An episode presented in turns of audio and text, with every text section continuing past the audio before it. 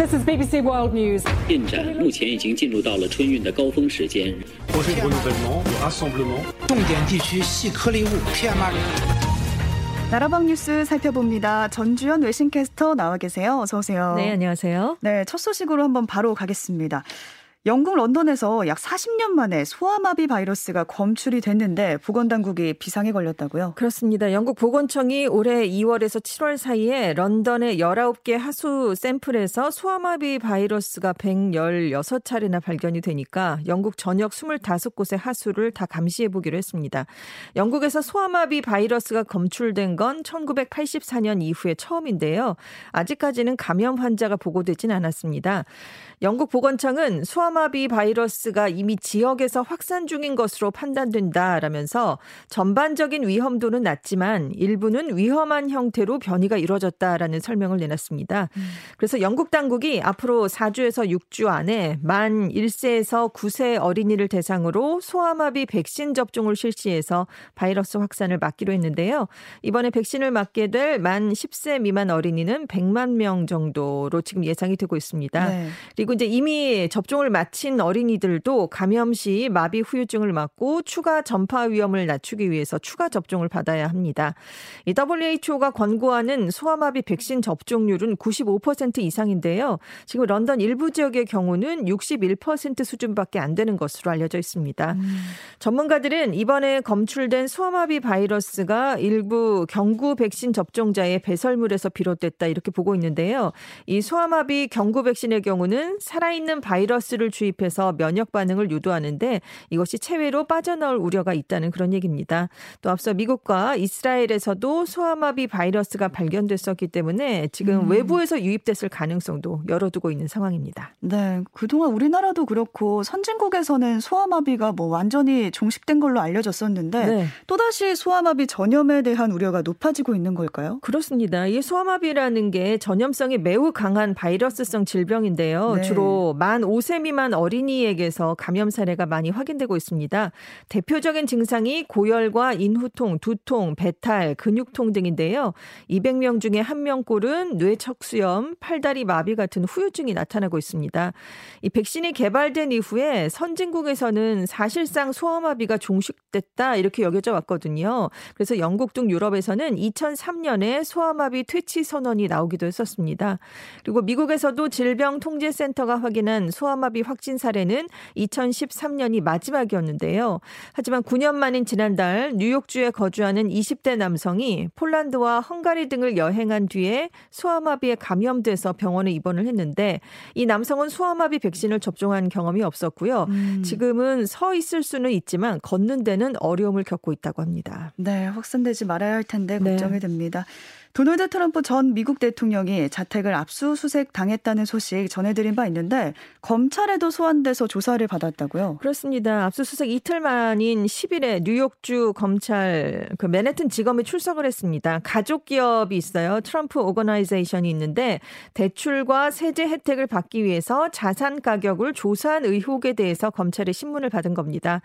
트럼프 전 대통령은 6시간 동안 조사를 받았는데요. 수백 건의 질문에 다 묵비권 을 행사했습니다.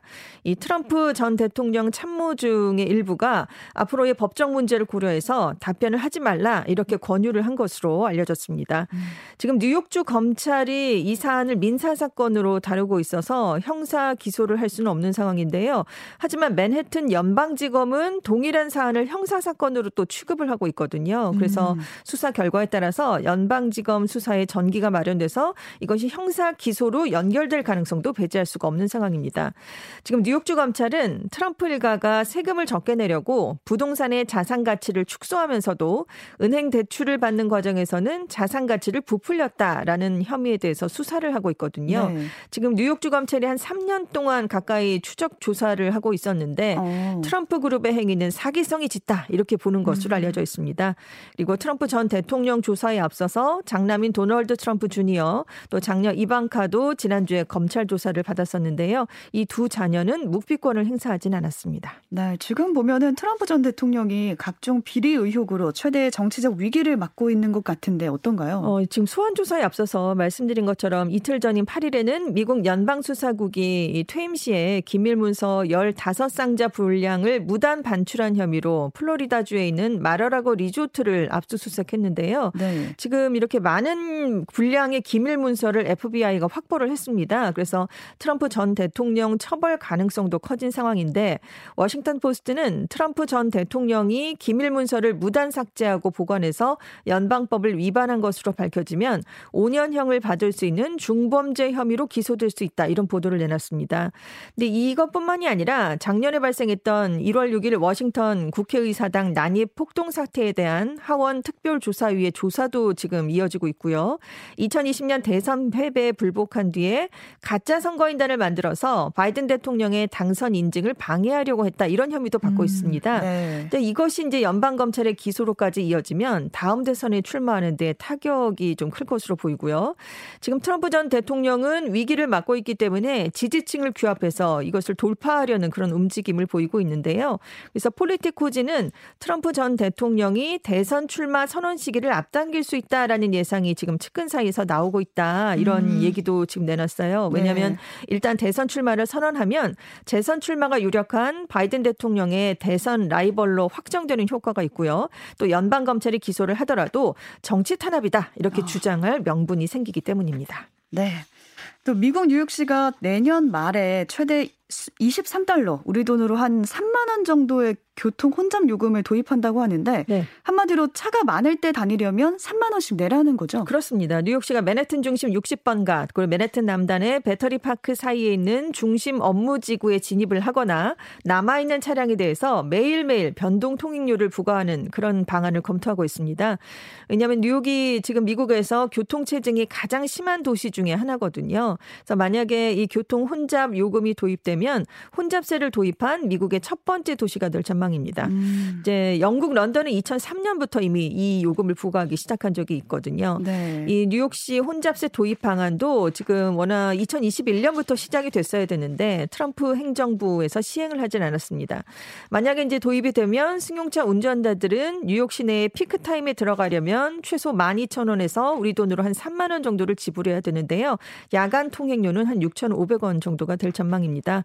만약 이렇게 혼잡세를 부과하면 맨해튼으로 유입되는 되는 자동차 수를 15에서 20% 가까이 줄일 수 있을 것으로 전망이 되고 있는데요. 음. 이 통행료가 우리 돈으로 연간 약 1조 3천억 원에서 1조 9천억 원에 이를 것으로 예상되고 있습니다. 네, 뉴욕시의 교통 혼잡 요금이 도입된다라는 소식까지 전해 주셨어요.